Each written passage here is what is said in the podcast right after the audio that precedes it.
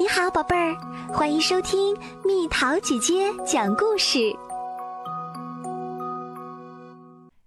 好奇的乔治看游行。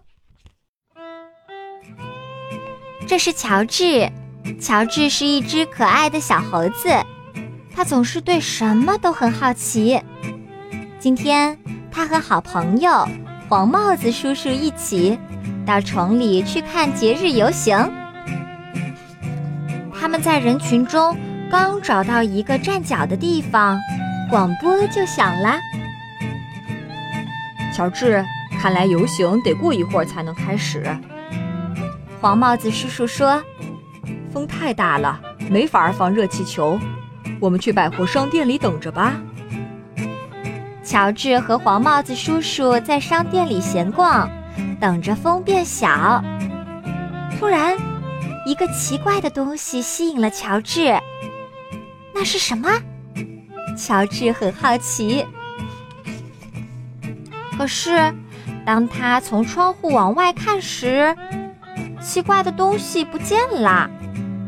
出现在眼前的是游行队伍、彩车、小丑、表演杂技的人、排列整齐的乐队，还有一只大象在吃着什么。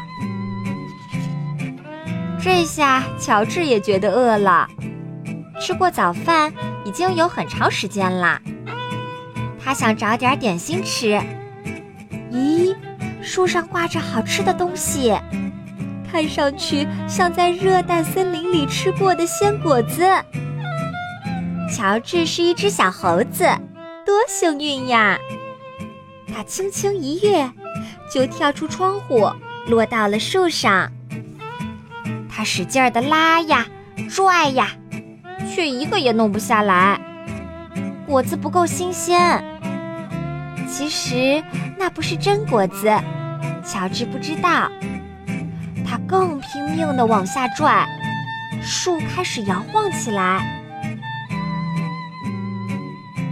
突然，咔嚓一声，哐当，树倒了，乔治摔下来。果子掉了一地，还算走运。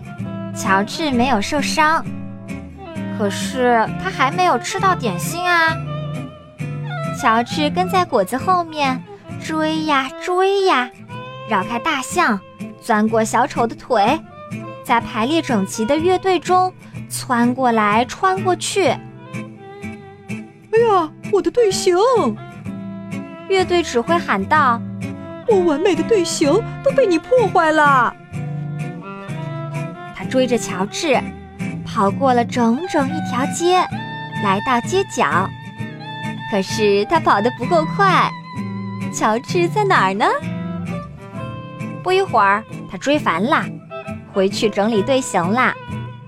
他弄不清那只小猴子逃到哪儿去了，到处都不见乔治的影子。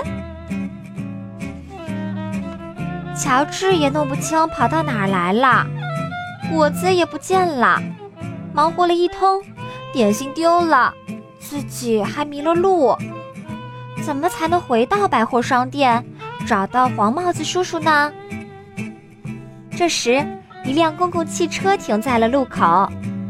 乔治喜欢坐公共汽车，也许这辆车能把他带回好朋友身边。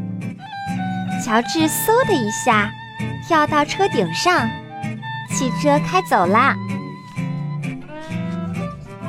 从高高的车顶上，乔治能看到周围的一切。公共汽车拐了个弯，哎，这地方好眼熟。游行遇到点麻烦，两个热气球偏离了队伍，绳子缠在一起啦。有几个人正忙着把他们分开，一群人围在那儿看热闹。公共汽车进站啦，有人喊：“快抓住那只猴子，它破坏了我们的游行！”哦，是乐队指挥，他正指着乔治呢。乔治可不想被抓住，他绝对不能从车顶上下来。想逃走，只有一条路。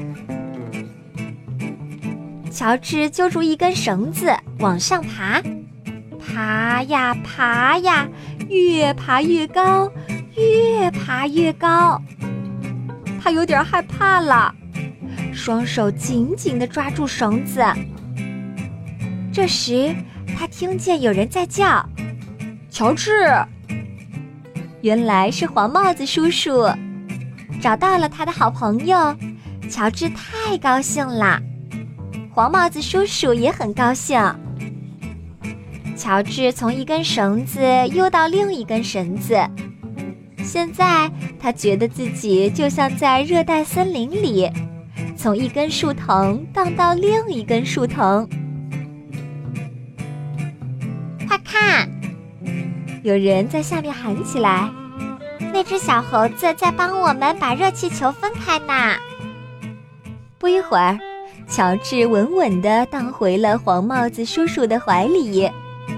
下面的人群欢呼起来，缠在一起的绳子终于解开了。乔治和他的好朋友回到街上，这时游行正好开始啦。乐队指挥已经不生气了，乔治立功了嘛。市长也来找他，乔治。听说你大闹游行队伍啊？他说：“现在总算一切都正常了。你想坐我的车去游行吗？”热气球开始移动，音乐也奏起来啦。乐队排列的整整齐齐，向前行进。瞧，率领整个游行队伍的是好奇的乔治。